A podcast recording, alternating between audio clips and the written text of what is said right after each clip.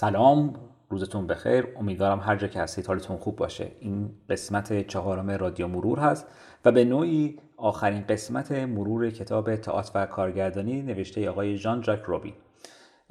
کتاب سه فصلش مونده بود و من دیدم که اگر اون سه فصل رو بخوام مثل قسمت قبلی یعنی هر فصل یک قسمت باشه خیلی ممکنه فرساینده باشه.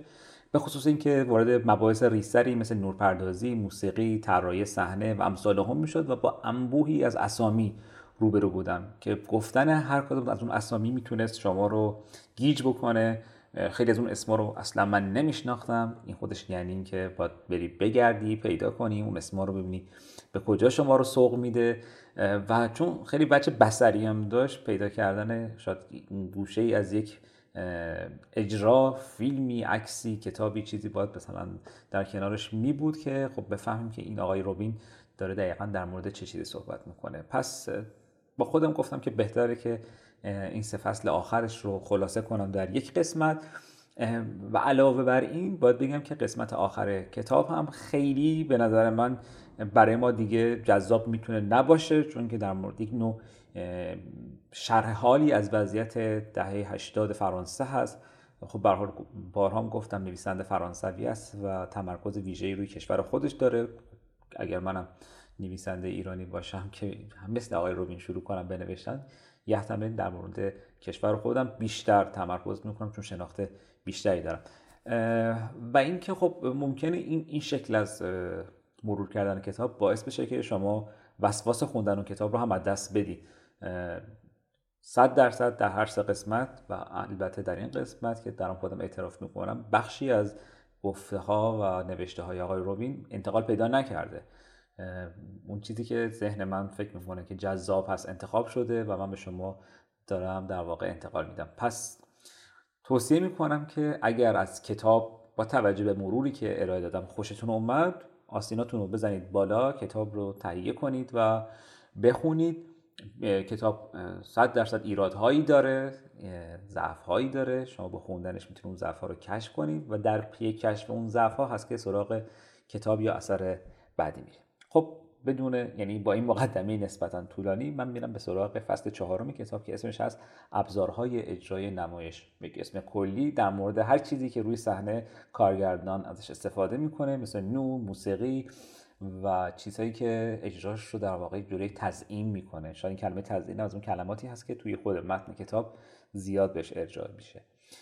آقای روبین توی کتاب میگه که تا قبل از مدرن شدن تئاتر تا یعنی منظورش اواخر قرن 19 هم کارگردان تئاتر پرسشی درباره ابزار لازم برای زیبایی شناسی کارشون نداشتن. و مهمترین چیزشون این بود که دارن به چی فکر می‌کنن. یعنی در واقع اون قصه یا روایتی که روی صحنه هست قرار چه فکر و اندیشه رو انتقال بده. یه جمله جالبه میگه میگه که هدف کارگردان سازماندهی سردرگمی تماشاگران بود و علت رو هم در این می‌بینی که در دوره پیش آمده هدف این بود که تماشاگر وارد یک توهم اجرا بشه که اون هر آنچه که روی صحنه است رو برابر با واقعیت بپنداره. واسه همین میگه که تو شیوه ایتالیایی که توی قسمت قبلی مفصل در موردش حرف زدم همواره سعی بر این بوده که عوامل توهم آفرین تئاتری مخفی باشن که تماشاگر متوجه نشه این ترفندی که این کارگردان به کار برده دقیقا به چه نحوی بوده. اگه مثلا یه نفر تو هوا داره پرواز می‌کنه اون نخ بند قلاب و اینها به هیچ عنوان دیده نشه که این باورش بشه که اون شخصیت واقعا داره پرواز می‌کنه. به عبارتی تماشاگر باید موقع تماشای نمایش اقفال بشه. توی این شرایطی که صحنه بسته میشه و در تضاد با شکل تئاتری قرون وسطایی و حتی دوره الیزابتیه که صحنه باز بوده و تماشاگر اصلا می‌تونسته هر آنچه امکانات روی صحنه است رو مشاهده کنه. چیزی که اینجا واسه نویسنده مهم میشه در مورد تئاتر اواخر قرن 19 هم دو تا موضوعه که به نظرم همین الان هم ما رو درگیر خودش کرده. یکی میل زیاد به فناوری و غلبش بر فرم هنریه و دوم مسئله سینماست که تماشاگر رو متوقع کرده بود تئاتر هم باید به امکاناتی مثل سینما دست پیدا کنه. یعنی سینما به حال یک چیزهایی داره که شما رو وسوسه می‌کنه که خب منم می‌تونم اینو توی تئاتر استفاده کنم. ولی آقای روبین اینجا مکسی می‌کنه میگه که در نهایت سینما موفق نمی‌شود یک سری از چیزهایی که در تئاتر هست رو قبضه کنه و این واسه تئاتریا تا همین الان باقی میمونه. و میگه یک مسیر طولانی هم این جا طی شده که ما بفهمیم که چرا تئاتر با سینما فرق داره. میگه در این مسیر طولانی قرار نبوده که کارگردانان نوگرا شق القمری بکنن. بلکه مثل همون موارد پیشینی که بحث شده خیلی وقتا هنوز پایبند به سنت های پیشین خودشون هم بودن. فقط فرقش این بوده که با یک نگرش تازه میرن به سراغ همون تکنیک های قدیمیشون. مثلا کاری که آقای استانیسلافسکی می‌کنه و مثلا به جای یک دکور علا بختکی سعی می‌کنه که نگرش باستان شناسانه و دقیق تری به دکور داشته باشه. یعنی و خب اینجا یه بحث مفصلی هست در مورد این نگرش ناتورالیستی در تات که خلاصه حرفش اینه که برخلاف اون نگرش قدیمی که توهم آفرین هست و تزئینی هم بوده توی نگرش ناتورالیستی آقای استنسلافسکی خیلی دلالت یعنی باید هر چیزی نشانه چیزی باشد که تماشاگر مثلا میگه آه مثلا این داره مثلا از این تزئین استفاده کرده این نشانگر یک دوره تاریخی هست. همون نگرش باستان شناسانه یعنی پس یه قدم رفته جلو با توجه به همون امکاناتی که قبلی ها هم داشتن. و همین شرایط هست که باز سمبولیسا رو وارد صحنه می‌کنه و اونا میان صحنه رو برای خلاص از این تزئینگرایی حسابی خالی می‌کنن. هدفشون هم چیه؟ نفی اون تقلیدگرایی ناتورالیستی یعنی حتی خودشون رو از شر بار سنگین امور فنی هم خلاص می‌کنن. به جای تزیینات صحنه تمرکزشون رو می‌برن به سمت نور و بازیگر. و صرفا حالا چند تا شی که دلالت دلالتگر باشد بر وضعیتی که روی صحنه باقی مونده. که فکر کنم مثلا ما الان تو ایران به خاطر حالا شاه هزینه اقتصادی خیلی به این شیوه اجرایی هم فکر می‌کنیم. یعنی اگه نگاه مسیر طولانی که میگه خیلی هم انگار تغییرات زیادی نداشته اینجا خیلی قابل درکه. یعنی ما هم همین الانش مثلا یه نمایشی داریم که خیلی پول دارن و سعی می‌کنن خیلی ناتورالیستی دکورس بسازن. یعنی واقعا یه خونه مثلا کامل بسازن. یه وقتا می‌بینیم که انقدر توهین میشه این صحنه که مثلا با چهار تا پودس مثلا قرار است کل یک هستی یک نمایش شکل بگیره و خب مثلا یه موضوع خیلی جذاب که وجود داره توی کتاب اینه میگه که آقا این سمبولیست ها اومدن دوباره اون پرده های نقاشی که توی دورهای گذشته استفاده می‌شد رو میارن توی صحنه و ازش استفاده می‌کنن. یعنی یک چیزی که منسوخ شده بود و خیلی پیشا مدرن بود به عنوان یک عنصر مدرن دوباره برمیگرده. ولی یک چیزی وجود داره و که کار کرده اونها عوض شده. و این مسئله خیلی مهمه. یعنی چیزی که به نظرم آقای روبین داره بهش اشاره می‌کنی که ابزارها می‌تونن باقی بمونن. اینکه این ابزارها حالا واجد چه پیام و معنا و کارکرد و کاربردی بشه مهم میشه که این نگرش مدرن هست یا الان که ما دیگه تو دوره پست مدرن هستیم این نگرش ها هستن که به این ابزارها ویژگی های تازه میده. ابزار رو ما می‌تونیم حفظشون کنیم. پس توی دوره ای که سمبولیستا میان حکومت جهان مدرن رو به دست می‌گیرن به جای توهم آفرینی میان حال و هوای یک نمایشی رو در واقع یک اتمسفری رو به تماشاگرشون القا می‌کنن. آقای روبین میگه که باز شدن پای نقاشی به تئاتر ببخشید. میگه که باز شدن پای نقاشی به تئاتر سمبولیستی موجب نگرش های گرافیکی هم در کارگردانی شد. و خب اینجاست که پای آقای آپیا و کریک هم به تئاتر به این مسئله در واقع مسئله تئاتر هم باز میشه. حالا کارگردان مدرن داره به چیزایی مثل سطح، حجم و یا صفاتی مثل پر و خالی در نور پردازی فکر می‌کنه که خیلی هم با دنیای مهندسی و ریاضی به حال قرابت هایی داره. و میگه که این, این نقطه ای هست که اکسپرسیونیست ها در دهه 20 بهش ورود می‌کنن و دکورهای بدریخت می‌سازن وضعیت های از ریخت افتاده پدید میارن و جهان در واقع ذهنی هنر رو دستخوش تغییر می‌کنن خب توی فصل قبلی خیلی ما در مورد اکسپرسیونیست هم حرفی نزدیم. تو کتاب خیلی چیزی در موردش گفته نشده. ولی آقای روبین میاد میاد و اینجا میگه که چطور عنصر نقاشی که دوباره احیا میشه توسط این هنرمندانی که همین الانشون بدن خیلی جادویی و عجیب غریب هستن تئاتر رو دگرگون می‌کنن و همین الانش هم باز در مورد تئاتر ایران بخوایم صحبت کنیم. نگرش های اکسپرسیونیستی در طراحی دکور خیلی بارز و پررنگه.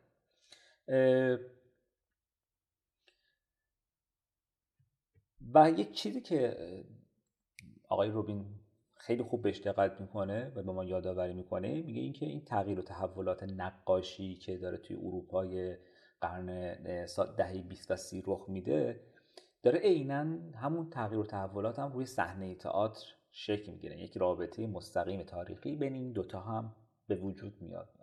و شاید این اسامی یعنی اسم هایی که وجود داره خیلی مشترک بین این دوتا گروه محصول همین همکاری توامانشون هست. میگه که این رویکرد اکسپرسیونیستی با جهان نقاشی خب خیلی مرتبط بود و از قضا حالا چون برمی میاد تو فرانسه تو فرانسه خب به حال اکسپرسیونیسم اون شکل وجود نداره. میگه از قضا اون میل به نقاشی رو مثلا شما می‌تونید از مثلا دنیای مثلا نقاشی پیکاسو و فرنان لژو اینا ببینید که چطور این نوگراییشون با تئاتر پاریس منطبق میشه و اون نگرش مثلا اون هنرمندان این سمت اروپا هم میاد توی تئاتر. پس ما با دو سه تا جهان متفاوت دیگه روبرو هستیم. اگه حالا در انگلیس حرف نمی‌زنه حال در انگلستان هم اون دوره گروهایی بودن. شاید مثلا اونجا هم نقاش ها مثلا یک تاثیراتی گذاشتن. خیلی در مورد انگلیس اصلا صحبت نمی‌کنه و منم اطلاعاتی واقعا در این قصه ندارم. به حال میگیم میل به نقاشی رو ما می‌تونیم حتی توی کارهای آرتو هم ببینیم. حالا چون آرتو خیلی دوست داره مثال میاره و میگه در نمایش خاندان چنچیش هست که از یک نقاش مثل بالتوس می‌خواد که کار طراحی صحنهش رو انجام بده.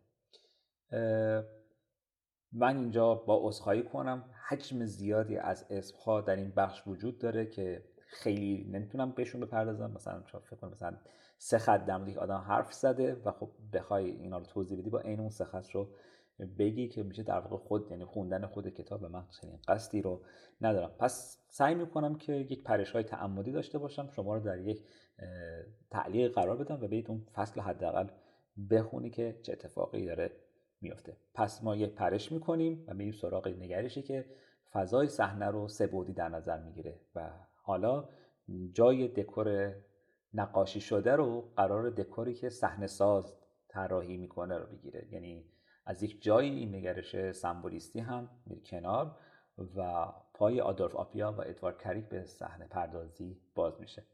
اول میریم سراغ آپیا و مسیری که طی کرده. خب مثل خیلی از اون هنرمندان مدرن آقای آپیا هم شیوه ایتالیایی رو رد می‌کنه و انگشت اتهامش هم مثل بیشتر افرادی که هم فکرش بودن به سمت این بره که این شیوه, این شیوه قصدش توهم آفرینی. آپیا طرفدار یک نگرش استورهی بودش و سعی می‌کرد که یک بچه شاعرانه و موسیقیایی به کارش بده که متأثر از در واقع اپراهای واگنر بود. و خیلی معتقد بود که طراحی صحنه زمانش با فاقد تخیله و این موجب یک نوع بدعادتی و, و تخریب سلیقه تماشاگر شده. و خب در همین مسیر نقدهای آپیا خیلی جالب میشه خیلی قابل توجه میشه. فکر کنم مثلا همین الان ما در مورد مسئله خیلی صحبت می‌کنیم که تماشاگر ایرانی دچار یک بد عادتی هست.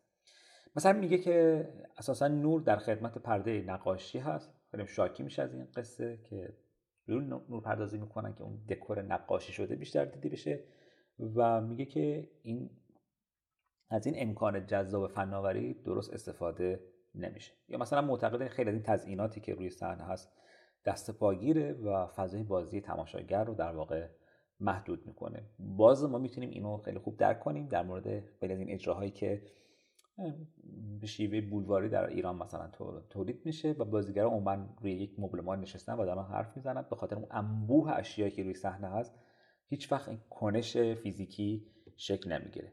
نقد بعدیش هم این بود که قدرت بیش از اندازه در خدمت نویسنده و بازیگره و این می‌تونه یک موجب یک ناهمگونی با قدرت کارگردان بشه. پس باید کرکره مراکز تصمیم گیری رو کشید پایین و مانع حق مداخله افرادی مثل نویسنده و بازیگر شد.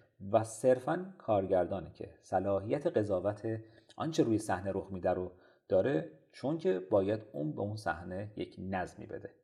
حالا این کارگردانی که در نهایت اثر هنری واقعی رو می‌سازه و در چنین شرایطیه که ایده طراحی صحنه از یک بچه تقلیدگرا به سمت بچه القاگر حرکت می‌کنه.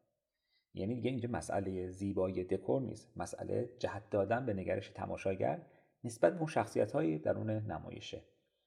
کاری که در واقع کارگردان باید تو اون اجرای خودش انجام بده. پس یکی از کارهایی که حالا آپیا توصیه می‌کنه اینه که بریم به سمت فضاهای خیالی روی صحنه که اون فضای خیالی ادراک تماشاگر رو درگیر بکنه. میاد پس چیکار می‌کنه؟ از سطح شیبدار استفاده می‌کنه از پلکان استفاده می‌کنه میاد عناصر معماری که خب کسی توی تئاتر استفاده نمی‌کرده رو وارد صحنه می‌کنه که در واقع یک جور تنش فیزیکی روی صحنه ایجاد بکنه و اینا ابزاری میشن که آپیا به خواسته هاش برسه. این تنش فیزیکی از دید آپیا موجب میشه که نوع این جنبندگی و سیالیت روی صحنه رخ بده. یعنی شما فکر کنید اون اساسیه به درد نخوره روی صحنه شما همه را حذف کن و وقتی یک سطح شیبدار یا یک چیز مدوری وجود داره بیشک به خودتون فکر می‌کنید که یک, یک نفر باید از این بره بالا یا بیاد پایین یا با دورش به چرخه. یعنی با اون حجمای فیزیک هندسی بازیگر باید یک کاری بکنه چون در عادیش هیچ معنایی می‌تونه نداشته باشه. و در واقع اون پیام یا اون حال هوایی که قراره القا بکنه اون دکور محصول تقابل بدن بازیگر هست با اون اجزایی که روی صحنه است. و توضیح میده آقای آپیا که این کاری که ما انجام میدیم باعث میشه که اون بچه دو بودی که حاکم بوده بر صحنه هم شکسته بشه. به حال یادم باشه نقاشی خودش یکی از محدودیتاش دو بودی بودنشه. ولی تا با یک امر سه بودی روبرو هست. یعنی ما تمام اجسامی که روی صحنه می‌بینیم به خاطر حالا چشم خوبی که داریم سه بودی می‌بینیم. پس چرا باید مثلا بیایم خودمون به اون دو بودی بودن محدود بکنیم؟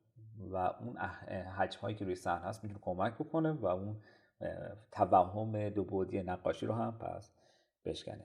و آقای روبین میگه که اینجا در واقع که از اون نقاطی هست که تئاتر چیره میشه بر سینما. چون سینما کماکان در توهم دو بعدی بودنش هست. حالا شاید یه دیبی میگه که خب الان مثلا سینمای سه بعدی وجود داره و خب اونایی که در مورد ساختار دوربین های سه بعدی و البته projection های سه بعدی می‌دونن و اون عینک که اون هم یک توهمی هست که هیچ وقت چیزی سه بعدی نیست. در واقع دو تا پرده دو بعد دو تصویر دو بعدی هست که از برهم نهیشون و اون عینکی که در واقع این دوتا رو کنار هم میچینه شما فکر می‌کنید با یک چیز سه بودی رو برو هستید پس ما از سینما فاصله می‌گیریم یعنی چیزی که به تئاتر یک قدرتی میده همین بچه سبودی ماجراست که حالا بعدا شما که توی شیوه های نوتر تماشاگر وارد دکور میشه و خودش اصلا بخشی از دکور میشه. چنانچه توی پادکست قبلی یعنی قسمت قبلی در موردش بحث کردیم که چطور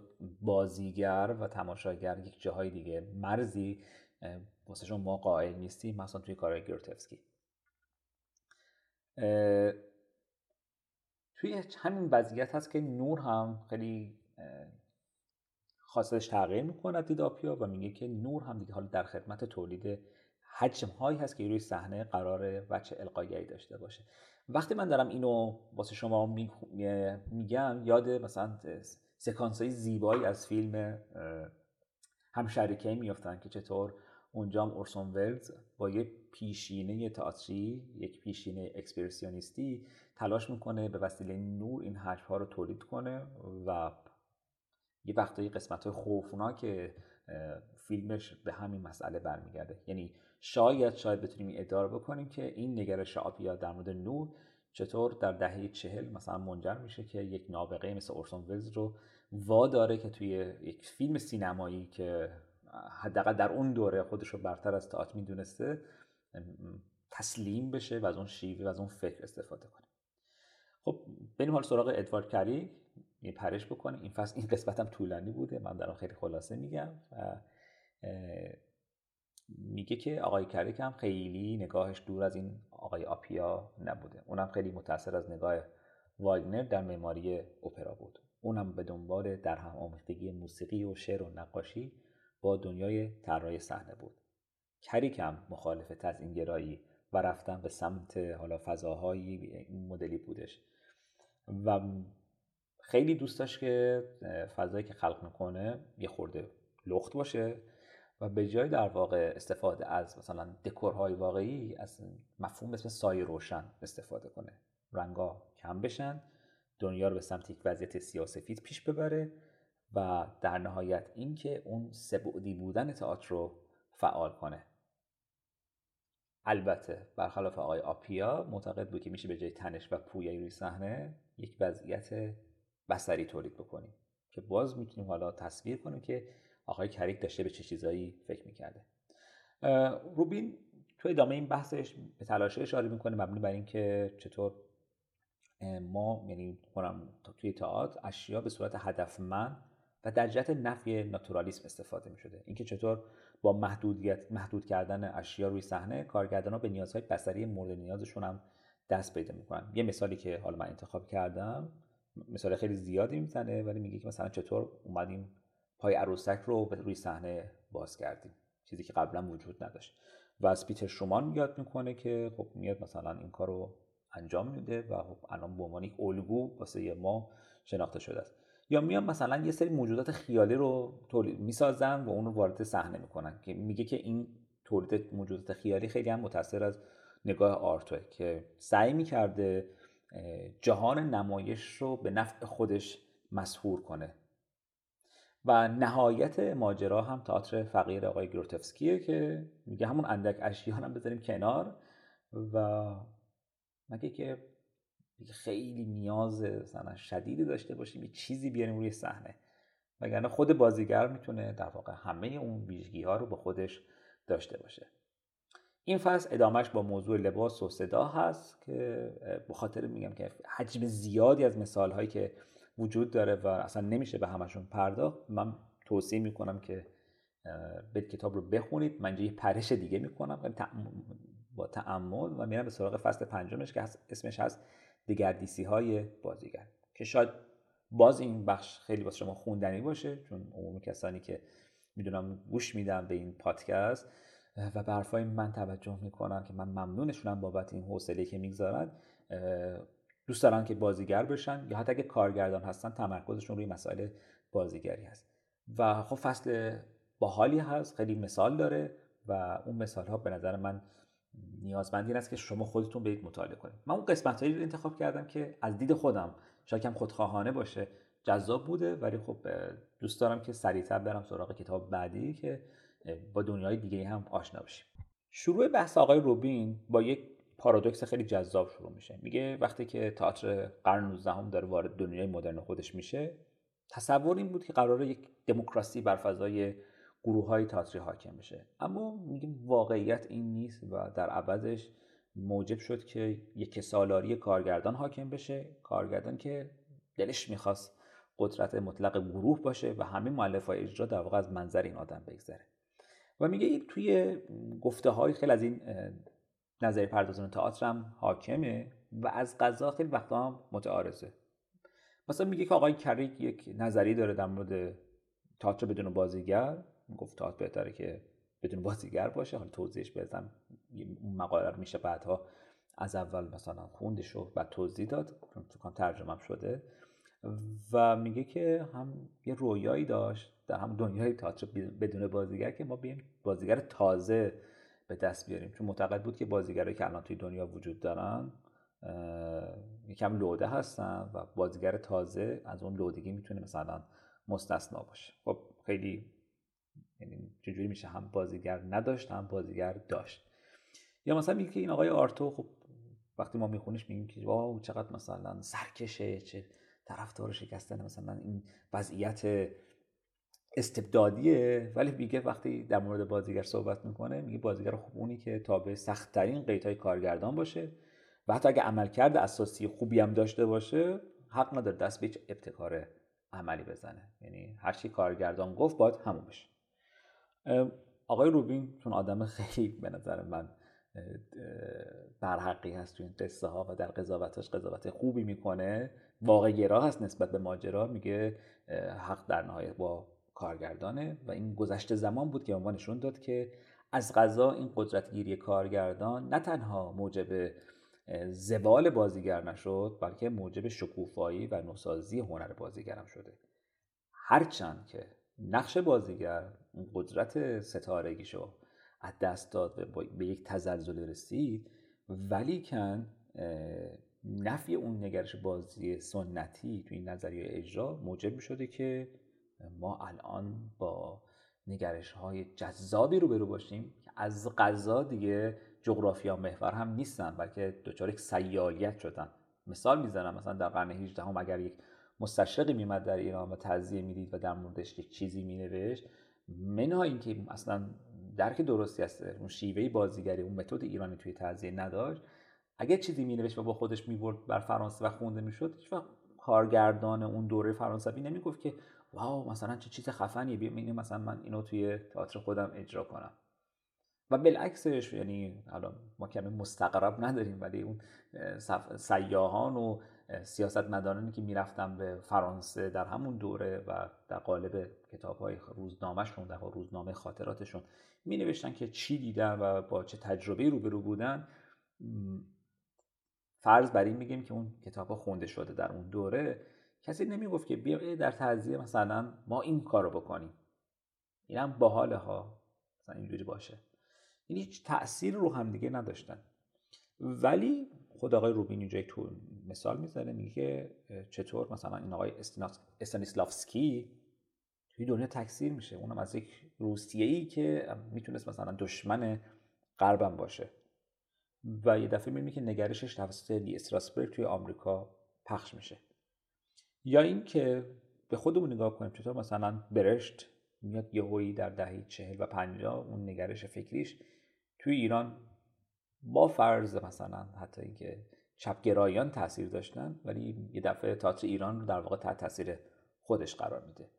اتفاق دیگه که میفته این که خود این مدرن شدن برابر با سهولت در مسافرت کردنه و این آدما موفق شدن که برن کشورهای دیگه آدمای جدید رو ببینن با همدیگه ارتباط بگیرن. برای مثال مثلا این آقای کری توی دهه 20 میره مسکو و با استنسلافسکی یک حمله اجرا می‌کنه. یا خود استنسلافسکی سال 1932 میره آمریکا اونجا کار مثلا انجام میده. یا آرتور 1931 میره برلین گروتفسکی 1962 میره چین. و خودمون یک جشن هنری داشتیم که از دل اون جشن هنری شما نگاه کنید چقدر آدما اومدن و اون رابطه حالا هنری عاطفی هر چی که می‌تونیم اسمش رو بگذاریم موجب میشه که یک یک وچی از تئاتر ایران دچار یک سری تغییر و تحولات بشه محل نقد می‌تونه باشه ولی مسئله اینه که اون شیوه بازیگری که مثلا آقای گروتفسکی با خودش به ایران میاره بعدها چقدر تاثیر می‌ذاره روی روند تولیدات تئاتری ما روی نگاه بازیگر و و و, و. میگه دستاورد دیگر این نگرش های جدید دستیابی به ضرورت مطلق گروه دائمی بود. این چیزی بود که تو قبل از حالا اون وضعیت مدرن خیلی وجود نداشت و طبیعی هم نبود. ولی الان ما که داریم در مورد این مسئله صحبت می‌کنیم خیلی هم طبیعیه و خیلی وقتا حسرت می‌کنیم یعنی میگیم که وای خدا چرا من گروه نتونستم تشکیل بدم؟ یعنی انگار یک تو می‌خوای رشد بکنی در دنیای تئاتر لازمش اینه که گروه ثابت تئاتری داشته باشیم و میگه این ماحصل یک تحول تاریخی. این در تکوین فکری ما هست که ارزش گروه پیدا میشه در واقع واسمون مهم میشه. یه مثال حسرت برانگیز هم می‌زنه میگه که چطور کریک به استانیسلافسکی قفته می‌خورد بابت داشتن اون امتیاز گروه و خودش هیچ وقت نتونسته بود یک گروه تشکیل بده. ولی وقتی می روسی می‌بینه که مثلا کارگردان روس یک گروه داره یه سری بازیگر داره نویسنده داره طراح صحنه داره و با اون گروهش می‌تونه در واقع تمام این ایده ها و افکارش رو عملی بکنه.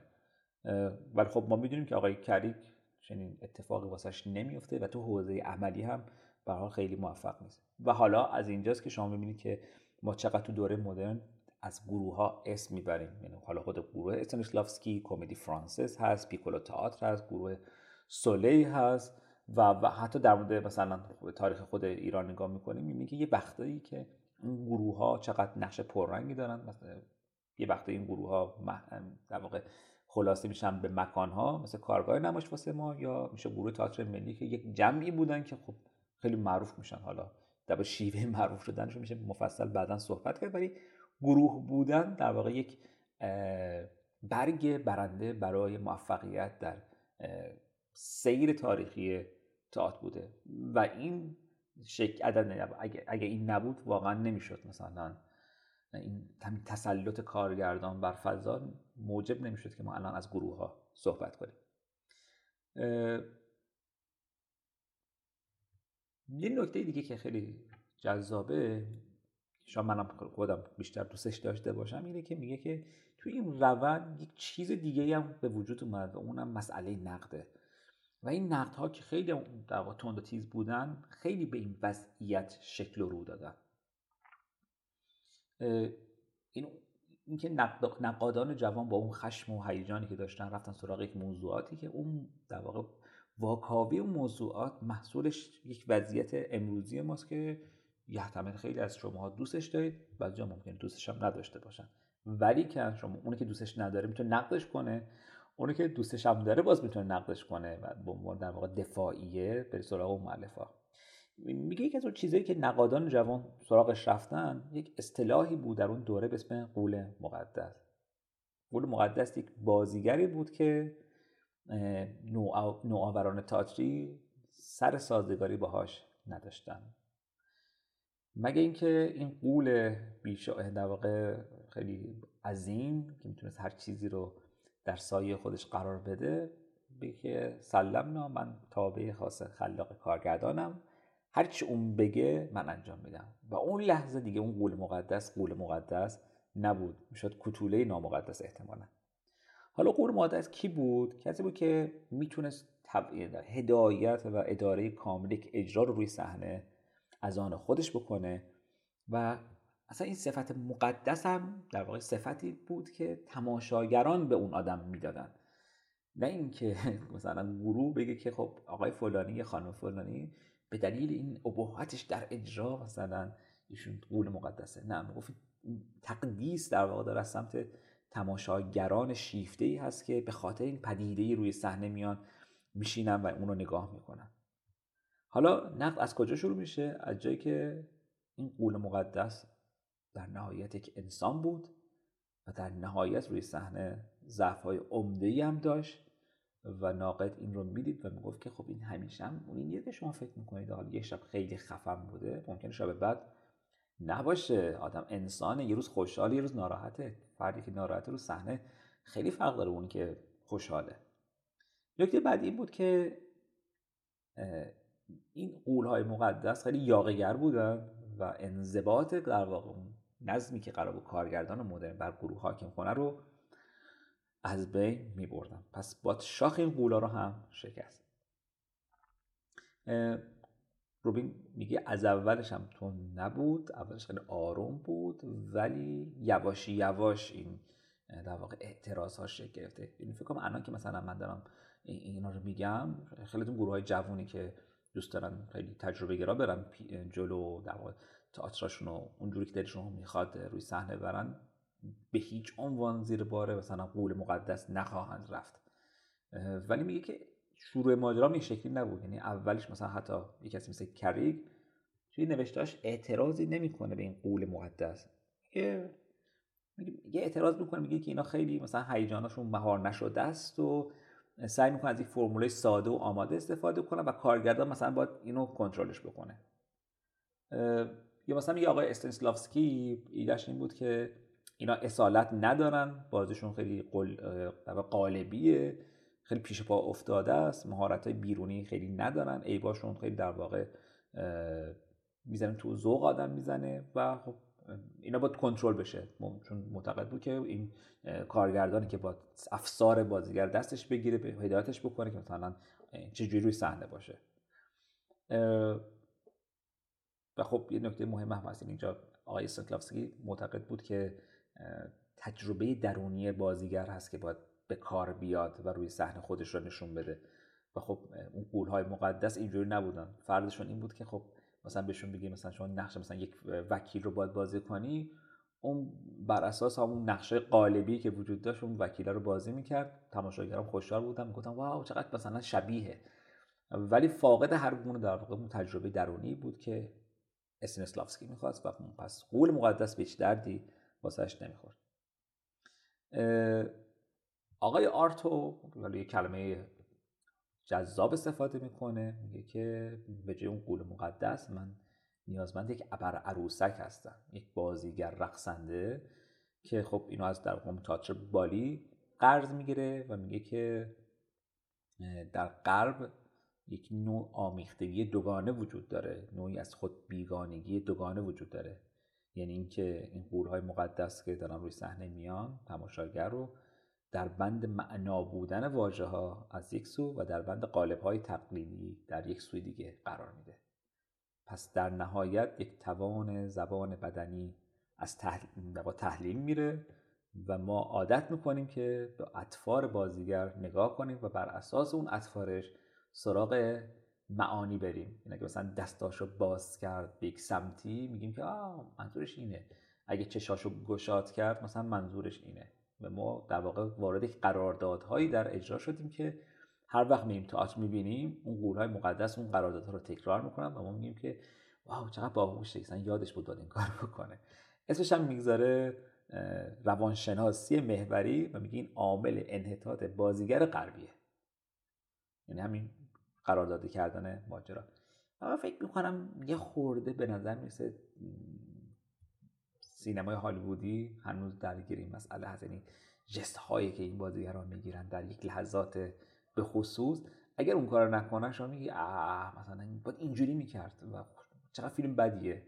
یعنی شما ما هم حداقل در دیدن سینما و البته سریال که الان خیلی زیاد شده از این مسئله قراردادی خیلی داریم تبعیت می‌کنیم. ذهن ما هم درگیرشه. و دوست نداریم انگار خیلی وقت اونها شکسته بشه. یه نقد دیگه که آرتو می‌کنه میگه بازیگر غربی وقتی صداش رو تقویت می‌کنه یادش میره که صدا فقط واسه حرف زدن نیست.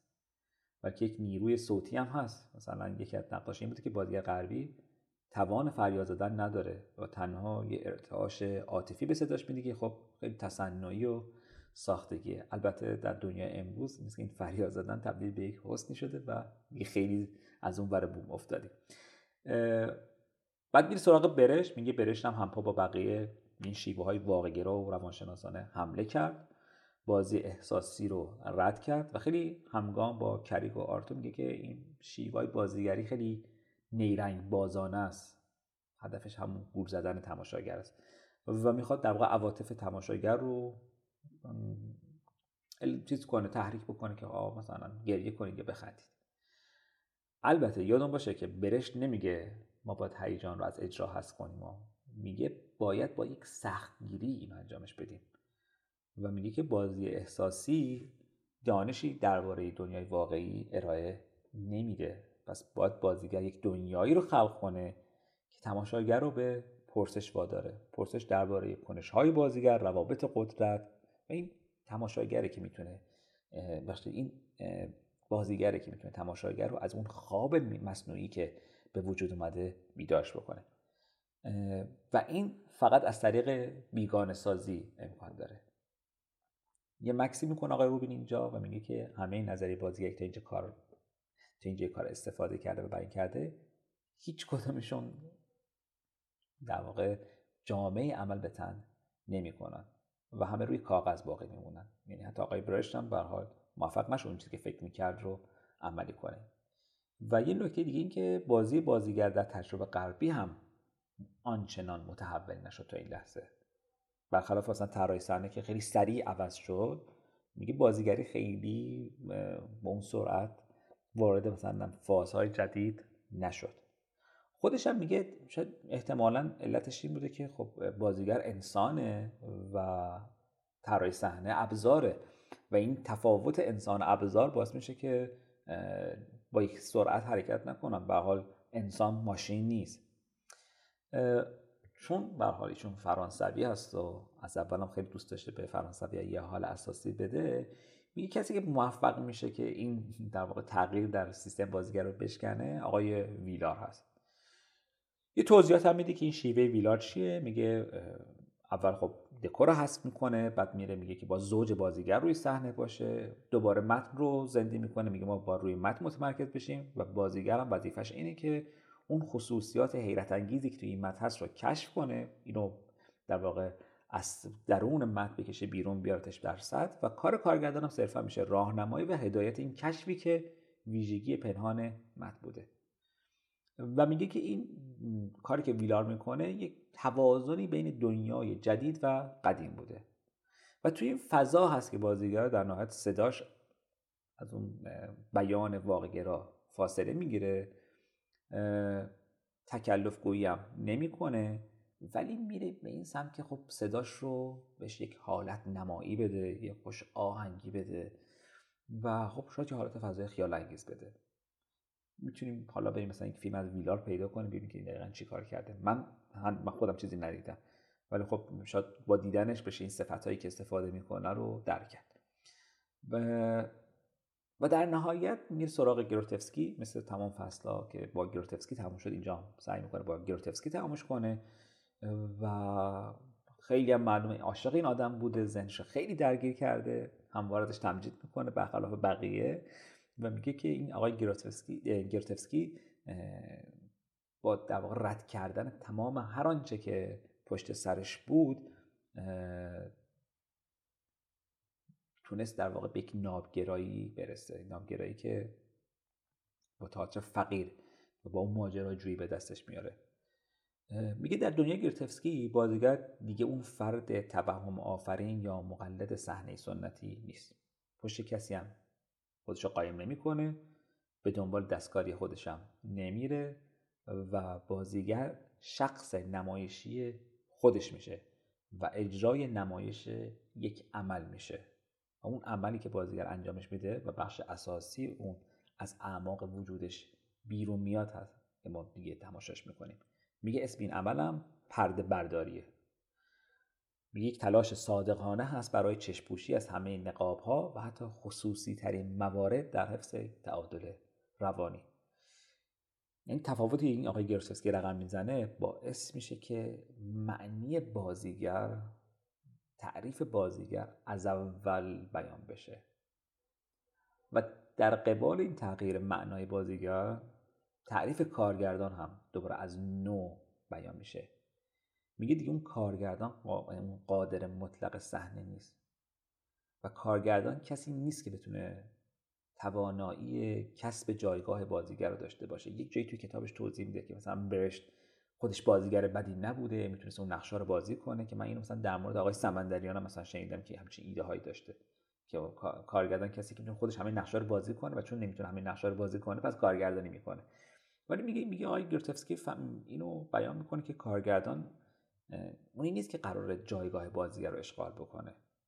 و خب به حال همین دیدگاهش باعث میشه که اون قادر مطلقی که تو اون تناقض اولیه وجود داشته خورده شکسته بشه. میگه کارگردان یک راهنمایی که از نظر فنی و عاطفی بازیگر رو در ورود به عمق وجودش همراهی می‌کنه. کمکش می‌کنه بر مشکلاتش فائق بشه.